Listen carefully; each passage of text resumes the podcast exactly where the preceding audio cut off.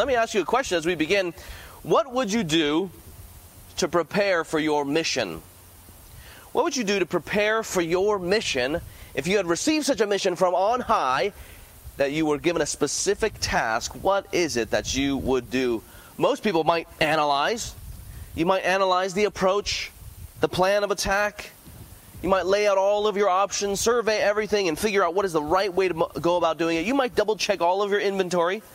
Check all of the things that you need to bring with you. Perhaps lay them all out there right there on the floor to make sure that they get in your hiking backpack.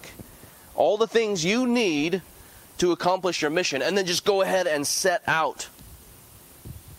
Well, in terms of receiving a mission, the disciples of Christ had been given their mission in terms of the passage that we're going to look at, in terms of Acts chapter 1. You can go ahead and turn there with me right now.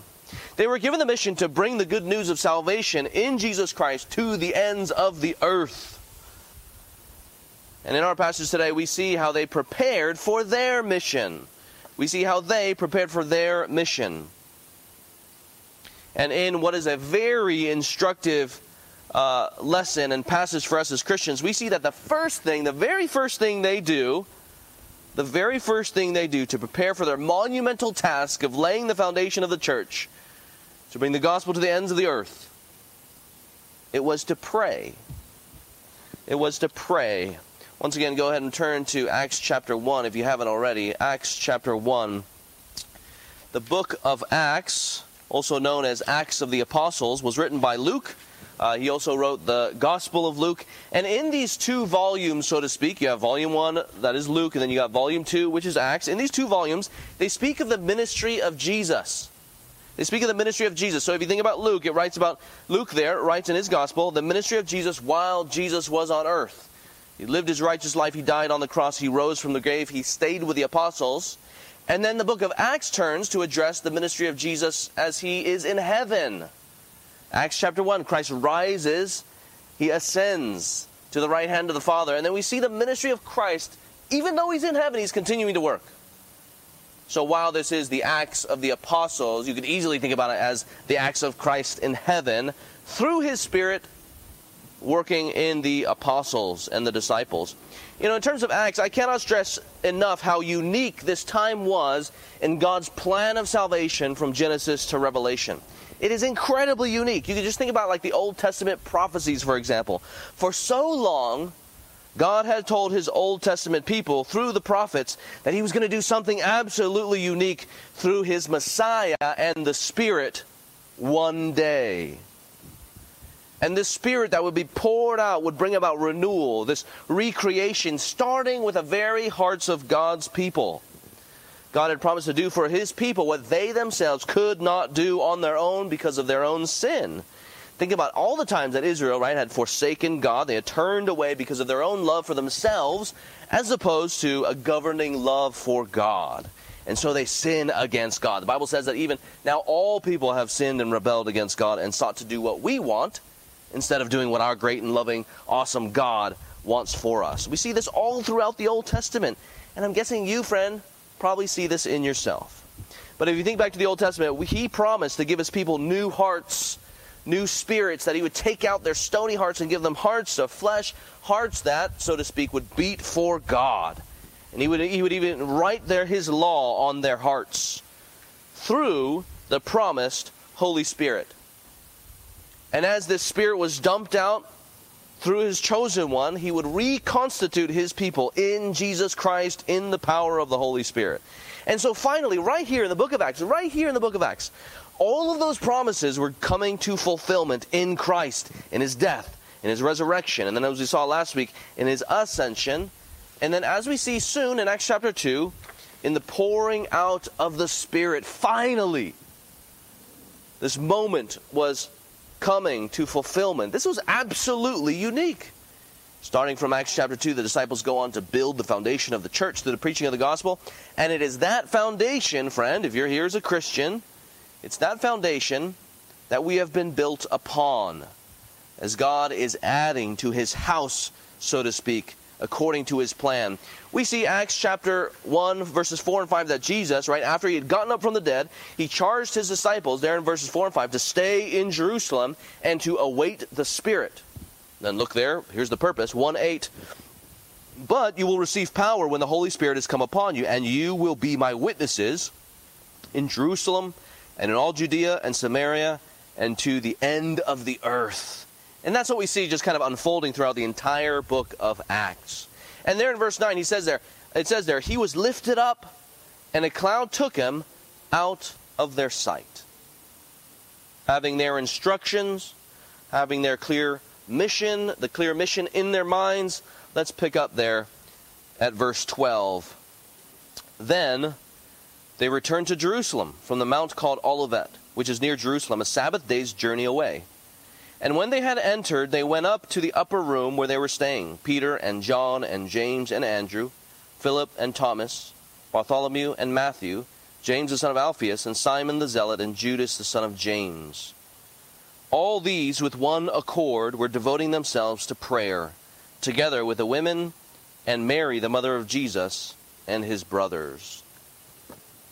So, the main idea we see again, we see that in preparation for their mission, in preparation for their mission, they prepare through prayer.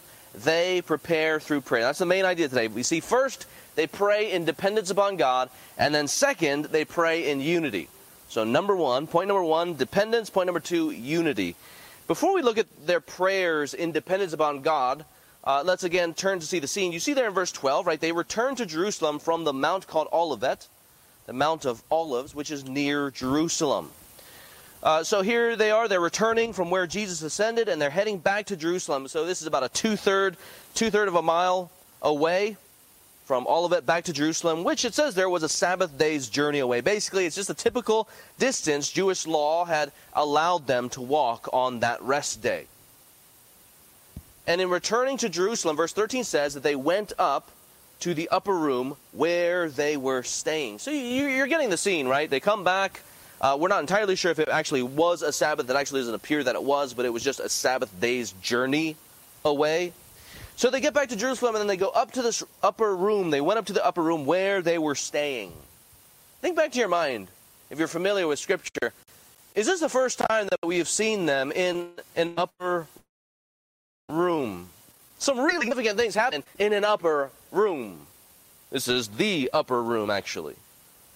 It is where Jesus Christ led them in what would be known to be the Lord's Supper, right? Where Jesus Christ remembers the Passover with his disciples only hours, just mere hours, before he would lay down his life as a sacrifice. What did he do there?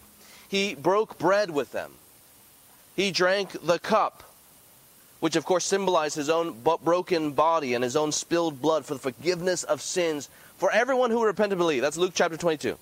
Of course, not all of them really understood what Christ was talking about. They didn't understand what Christ was talking about.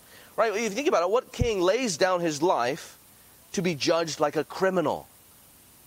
We know also that many of them didn't get it because after the crucifixion, what were the disciples doing? They were actually discouraged in what is traditionally known to be in an upper room. Luke 24, 36 to 43. Jesus appears and then he rebukes them for their unbelief, right? This is what he says in verse 38. Why are you troubled? And why do doubts arise in your hearts? And, and what does he do? He proves to them. He shows them that he actually is alive. He says, look there. In, well, if uh, you turn there, Luke 24, verse 39, you can turn there, Luke 24, verse 39. He says there, look, touch me and see. Touch me and see. And then in verse 40, he says, You look at my scars on my feet, and then also on my hands where the nails went through. And then verse 33, just to prove it even more, he says, Hey, I'm hungry. You guys have anything to eat? But if you remember in Luke, or sorry, in Acts chapter 1, verse 3, you can turn back there, Acts chapter 1, verse 3. Luke specifically tells them that this is what Christ did for 40 days before he ascended into heaven. Luke 1 3 states that he presented himself alive to them after his suffering and many proofs, appearing to them during 40 days and speaking about the kingdom of God. But in our passage here, the, the, disciples are gathering together, having already seen the risen Lord, having already witnessed him ascend into heaven, and then having received their mission. I can imagine that a huge transformation must have occurred. Where do they go from? Well, they go from being seriously confused about Christ as he foretells their death, about talking about the Lord's Supper, right? And then they're discouraged after the crucifixion. They're sad, thinking that he really is dead. Their king is dead. And then they're frightened, right? And then doubtful as Christ appears to them out of nowhere. And then right here in Acts chapter 1, they are ready to rock. Here they are gathered together in dependence upon God and in unity with each other, calling down God's power to act. I think this is actually really encouraging if you think about it. Encouraging for us today as Christians. The disciples here are just so human, just like me, just like you guys. If the disciples knew that the life of following Christ certainly had its ups, certainly had its downs, well, certainly we should too. It's when we aren't listening, are not listening to His Word and seeking to understand Him, that's when we go astray. Seeking understanding according to His Word. But it's when we are listening and understanding His Word in full dependence upon Him and His Spirit, it's then that we are steadied in the Christian life no matter what happens in our earthly circumstances, as we know so clearly from the book of Acts, as they face persecution over and over and over again. This is seen as they pray in dependence upon God. They receive the word of God, and then they pray. They pray in dependence upon God. This is point number one now. Point number one, we're going to turn there. They pray in dependence upon God. Look there in verse 14. All these all these, we're going to see who this is, but all these with one accord, what were they doing here? They were devoting themselves to prayer together with the women and Mary, the mother of Jesus, and his brothers. Based on the context, once again, we have, every, we have very, very, very good reason to think that they are praying for what? They are praying for God's hand to move. They are praying for God's hand to move in the sending of the Spirit.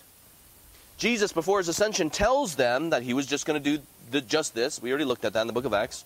But even if you go back before the crucifixion, just go back before the crucifixion, Jesus specifically told his disciples this quote, And I will ask the Father, and he will give you another helper to be with you forever. John 14, 16. He's talking about the Spirit there, another helper to be with them. And then in John 16, 23, Jesus promises them, Truly, truly, I say to you, whatever you ask of the Father in my name, he will give it to you. Interesting, isn't it? And there in that whole discourse there, he's speaking about the coming of the Spirit, amongst other things. But it makes sense there that as they gather in the upper room, we're not sure if it was the exact same upper room, but there's a good reason to think that. Uh, it makes sense that as they gather in the upper room, they are obeying Christ's command here. They are praying that God would do what he promised and that his plan of salvation would unfold before their eyes, that God's hand would work. You know, in many ways, this is exactly what prayer is. Of course, in its simplest sense, prayer, you can just think about it like the talking to God, but of course, there's a whole lot more to unpack there. Uh, but to be a little bit more specific, and especially when it comes to asking of God, prayer is simply asking God to do what He has promised according to His character and will. Prayer, when it comes to asking, it is asking God to do what He has promised according to His character and according to His will.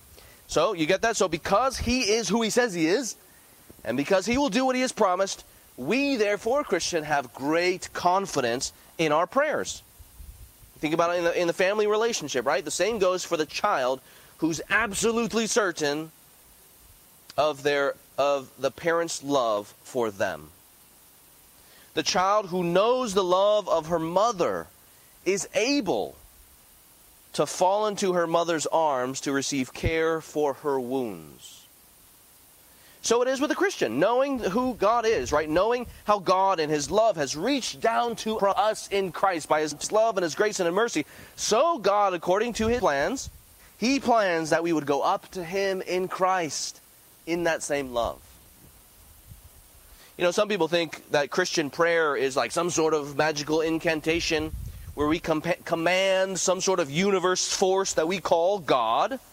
And whatever we want of the universe, you know, we just utter some words through this prayer, and then it comes to be. My friends, you got to realize that that is absolutely, utterly wrong. That, in fact, sounds more like pagan notions of prayer. Those are false ideas of prayer and of God and of us. We want to avoid any idea of prayer that ends up putting us in the power of the Creator. We want to avoid any understanding of prayer that makes us the creator. Pagan notions of prayer will tell you to speak just like God did, speak things into existence, and therefore we should as well. That is false, that is anti Christian. According to the Bible, we know who the sovereign one is it is God. It is He who dwells in the heavens and does all that He pleases. And it is to Him that we are to pray. So, once again, because He is who He says He is and He will do what He has promised, we therefore can have great confidence in our prayer. It is out of His love and out of His sovereignty that He calls people to come to Him with our cares and concerns, asking Him to do what he, you have promised, God, asking you to be who you promised yourself to be. So listen to this, right? Psalm 51, verse 1. There, David, you know, he sins, he commits adultery, he even murders somebody in order to do this. Uh, it, David prays, Have mercy on me, O God, according to. He does not say, because of my great acts of repentance. He doesn't even say because of this wonderful work of prayer. No, he says, Have mercy on me, O God, according to your steadfast love. Then he says, Blot out my transgressions, not according to his own great works of mighty righteousness, but according to your abundant mercy. Blot out my transgressions. You can think about the Lord's Prayer that we prayed earlier, together as a partially gathered church. We pray together, Your will be done on earth as it is in heaven. That's important to note here, this aspect of whose will it is that we pray for. When we ask God, we ask according to God's will, as opposed to our own selfish wills. Christian, let me ask you a question in terms of application. Look, if you look at your prayers, just think about what you guys have prayed for in the last week and even this morning.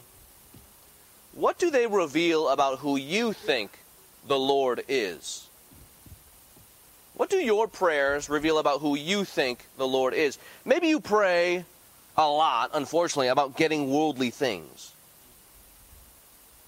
Maybe to you, right? Therefore, God is the butler. You think that you just boss around.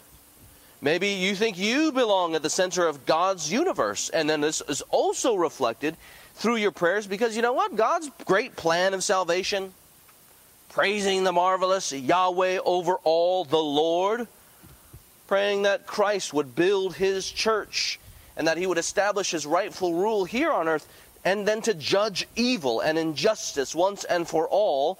Maybe those types of things just don't really show up in your prayer life. Or maybe, frankly, you just hardly pray about anything at all. Whether your cares and concerns or God's salvation plan in Christ. Friends, you realize that that actually might reveal a wrong understanding of who God is. Maybe you think that God is distant, and so therefore you don't pray. Maybe you think He's far off. Maybe you think He is not good, and so can't be trusted, and that's why you don't pray. Christian, whatever it is, let me encourage you to examine your prayer life and what that might mean for who you think God is. And then with all with our wrong understandings of who God is, of course there are in all of us to some degree at diff- different points in time in our life, we can go back to the word and realize that it is those who know the Father's love in Christ, it's those who ask of him. It is those who know his will in Christ. It's those who ask according to his will.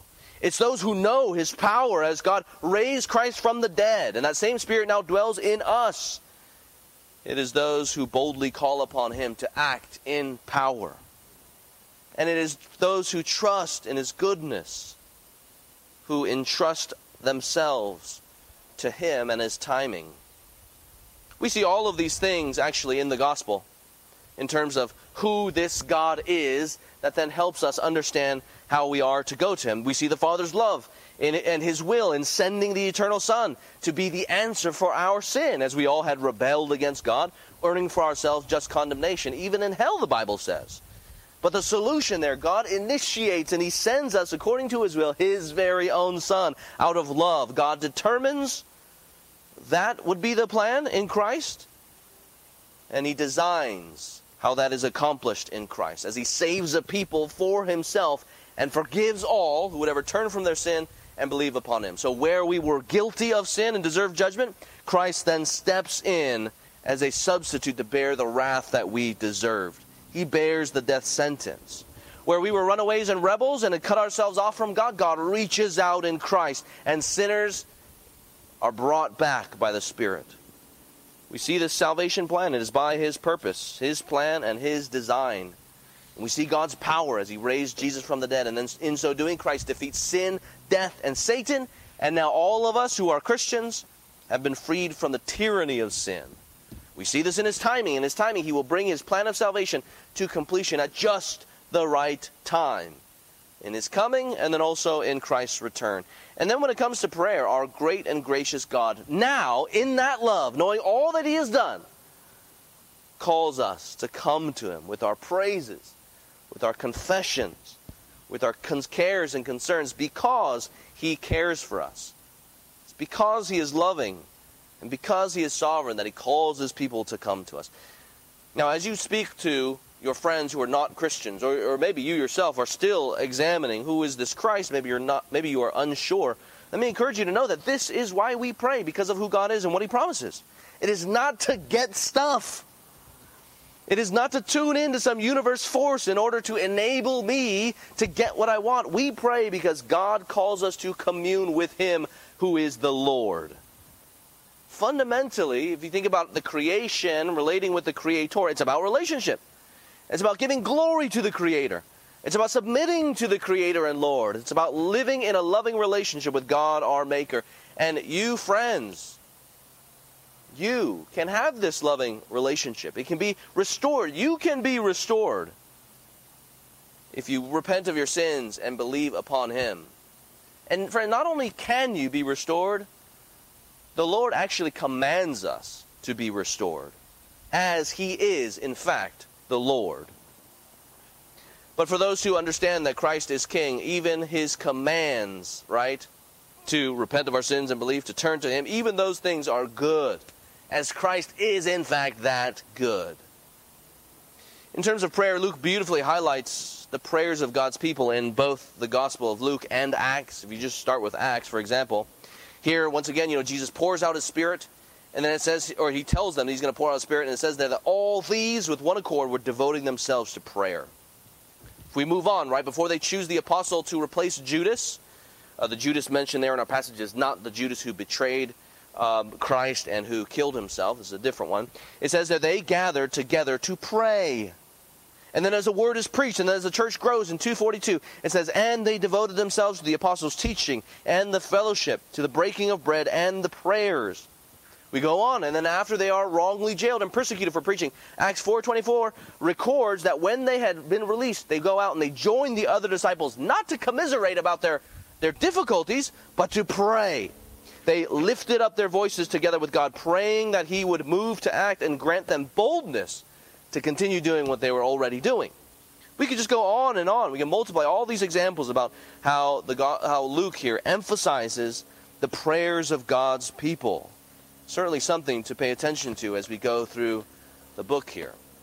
But, church, as you grow in knowing Christ, I pray that you grow in praying to Him, asking Him to do what He has promised according to His character and according to His will. All of our prayers fall underneath that broad understanding of prayer. Whether one is praying for the Spirit to come or whether one is praying for health issues to be resolved. So if you're having these health issues, you know, he though he has never promised that that particular your particular health issue would be resolved here on earth according to your timing, you realize that he has promised in his faithfulness, Christian, to never leave you nor forsake you, to sanctify you in all of your circumstances. He has promised to make known to the watching world the sufficiency of his marvelous grace in Christ in our suffering and his power in our weakness. And in his abounding love, he has promised his grace that would sustain us all the way until the end, where he will bring us to himself once and for all. And so that the love that we know, having been showered upon this love in Jesus, is that same love that guarantees our final union with him. Praise God for that. Given he is who he says he is and does what he has promised. We therefore can run to him, asking him to act in power according to his character and will. We see the disciples as they prepare for their mission, they just they prepare through prayer in dependence upon Him. That's point number one. Point number two here is they pray in unity. They pray in unity. Look at verse 14, and you see how this unity in prayer is underscored here. It says, again, all these. It's very emphatic here. All these with one accord. What were they doing? They were devoting themselves to prayer together. Could be translated this way they all joined together constantly in prayer.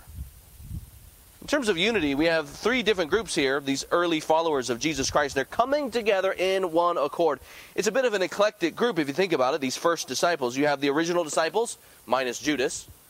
You got, uh, you know, the tax collectors, and then you got the fishermen. They come together and they're praying for God to do what He's promised to do. Second, you have the women. You have the women. One of them was a formerly demon possessed one, actually. These women are the ones who followed Jesus Christ from early on, and the Gospel of Luke says that they even supported Jesus out of their own pockets. They play a very special place there as Luke highlights them in the Gospel of Luke as well as right here. But these are the women that Jesus revealed himself to after the resurrection. Certainly the disciples saw the same thing. Jesus after the resurrection. These women were witnesses of Christ saw Christ after the resurrection. Thirdly, you have his family members. You have his family members. Interestingly, right, his brothers in the beginning, they did not believe. But now they are believing. And they go on to play some very significant uh, roles in the church there. But all of these had witnessed the resurrection of Christ.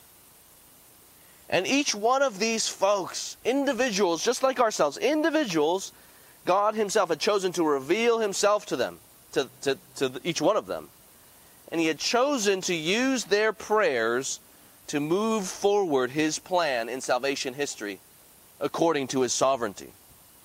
And in this upper room, where they had once thought that God's purposes and plans had failed, now they realize that God's plans had succeeded in the resurrection of Christ, in Christ's ascension. And so they gather to pray with renewed hope in their faithful God, calling on Him to act.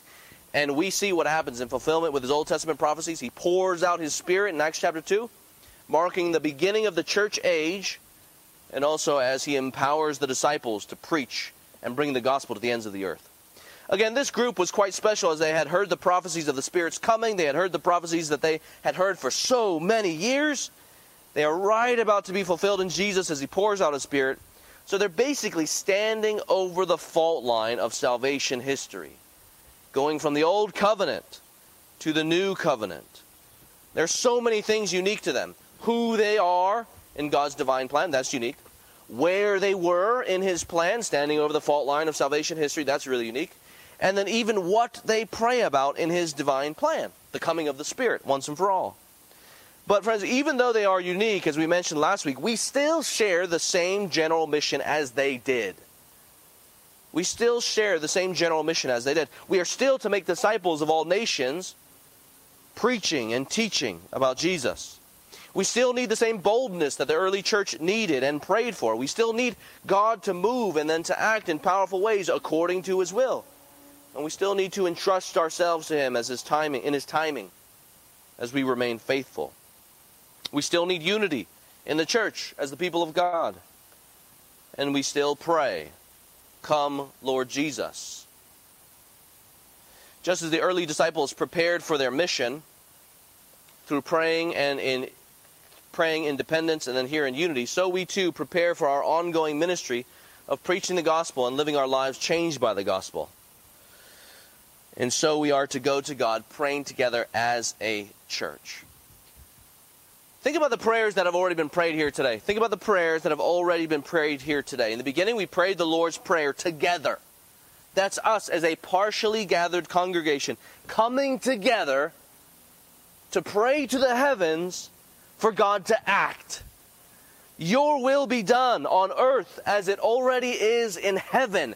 Did you pray that, Christian? Or did you just recite it because that's what we do in 93 degree weather, meeting on the blacktop here at Hacienda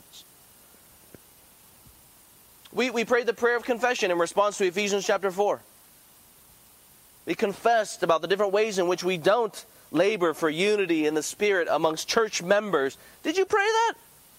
Or did you just tolerate it, wondering actually why Jason's going on so long again in the hot sun? And then from Psalm 133, I kind of see that as a prayer. We're just kind of praising God through his own words towards one another, and that works very similarly as prayer does. We're praising God for who he is. You know, as we, we as one side of the congreg- this partially gathered congregation spoke the words of God to this side, and this side spoke it to that side. Did you actually mean it? Then we had the pastoral prayer, where we bring our cares and concerns before God. We prayed for the persecuted church in Nigeria, your brothers and sisters, whose blood has been shed for the sake of the gospel. The blood of the martyrs, the voice, voices of the martyrs that in Revelation Christ never forgets. What else do we pray for? We pray specifically for church members of our body.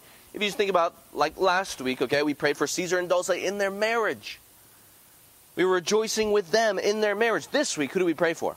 We pray for Desiree and Polis in, their, in the birth of Leah. Not just for safety, right? But instead we pray for the salvation of their children. That God would work and they would and, and God would act through Polis and Desiree to save. We also pray for grace and others who are struggling to faithfully love and care for those who are ill. And then we're going to move on to the closing prayer at the end of the sermon here. And typically, the preacher will pray asking that God, by his power, would work to impress the truths that we just looked at into our hearts by the power of the Spirit, such that we would live it out in our lives. Friends, you realize that just as the early church gathered together for prayer, so we too gather together for prayer. The question is, is do we take advantage of it? As we pray all of these prayers, don't think that right that guy out there is the one who is praying. All of us are praying. All of us, yes, through a leader, go to God, asking Him to act on account of His character and His will. Our hope is that as we are praying in one accord, we would do so together with that mindset, going to God together, praying that His will will be done in the same Spirit to the same Lord.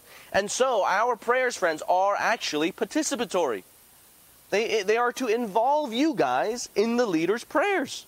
This is why we pray. This is why the person who prays from up front prays in the plural. We pray, not I pray, but we pray. We all pray together as I lead. We all pray. We pray the Lord's Prayer, Our Father in heaven. That's all of us, right? That's how Jesus taught us to pray. Our Father in heaven. And then how else do we intend the prayers to be participatory? Well, you just look at Scripture, right? what do many scriptural prayers end with? Amen.